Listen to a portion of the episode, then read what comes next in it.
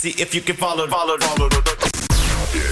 People talk about you. iPhone, Twitter, YouTube, Facebook. Facebook, Instagram, Twitter. Hey, get out of here, man. maihits hommik, meil on maiblogi aeg.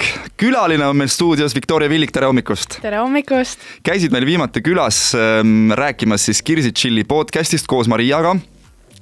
Nüüd Väga on aga väga ammu ja, aga nüüd on eetriaeg pühendatud ainult sulle. jess. jess, räägi, kuidas sul läheb väga hästi, sügis on ikka päris äh, kiire periood, palju projekte on käsil. mm? -hmm. nii, ma tean, et sul on ka lõpuklass edukalt läbitud ja sa oled full-time sisulooja. kas praegu on tööd kui sellist palju? Ja tegelikult äh, august-september oligi uskumatult kiire, sest paljud projektid olid sügisesse edasi lükatud, kaasa arvatud esinemised, nüüd lõpuks ometi ma saan kohapeal käia koolides rääkimas, et neid asju on nii palju, et septembrikuus mul on selline tunne, ma ei hinganudki kordagi. oota, sa ütlesid, et koolides sa käisid rääkimas. mis projekt see oli? See ei ole mingi kindel projekt, vaid äh, tihtipeale näiteks karjääripäevad, siis kutsutakse väga erinevatest valdkondadest inimesi rääkima ja siis mina käingi seda sotsiaalmeedia ja Youtube'i karjääri lahkamas. kui pops see on õpilaste seas? Väga populaarne, noortele väga-väga meeldib sellest kuulda, sest nad ise ju jälgivad sotsiaalmeedia inimesi nii palju, Youtube erid, paljud tahavad ise alustada enda Youtube'i kanaliga, seega see huvi on täiesti olemas. No kui me võtame nüüd, ma ei tea, paari aasta taguse aja, siis mulle tundus, et Youtube ereid oli ikkagi palju rohkem, kui neid Eestis praeguseks järgi on jäänud, et väga paljud sellel ajal tegutsenud Youtube erid ikkagi noh, nüüd tegelevad muude asjadega, on see nii? Ja oskad sa seletada ka, miks see nii võib olla? Ja miks sina oled just äh, üks nendest vähestest, kes on jäänud edasi sellega tegelema?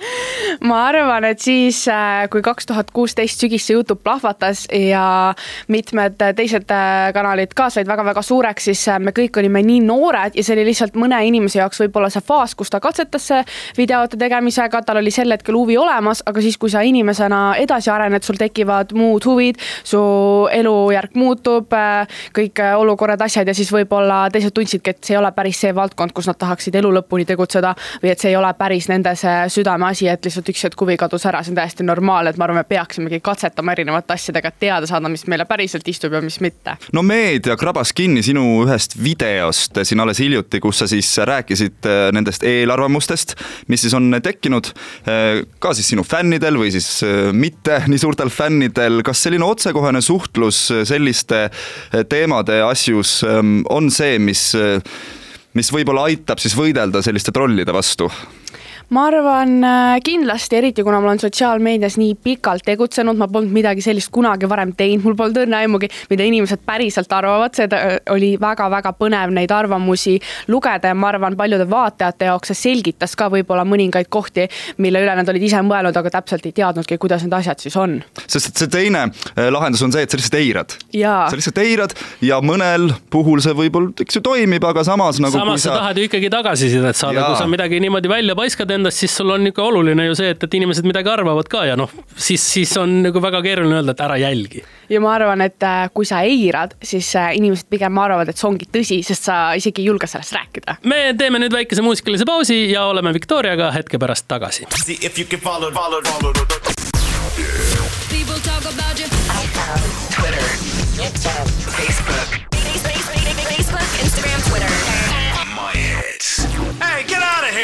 Maihits hommik, külas on meil Viktoria Villig. ülikool oli see, millest me siin eetri vahel rääkisime. sa ütlesid, et sa nüüd oled tegemas pausi ülikoolist, aga samas sul mõlguvad ka mõtted, et varsti sa võiks eh, ikkagi valida endale selle õige õppesuuna, mis suund sind huvitab?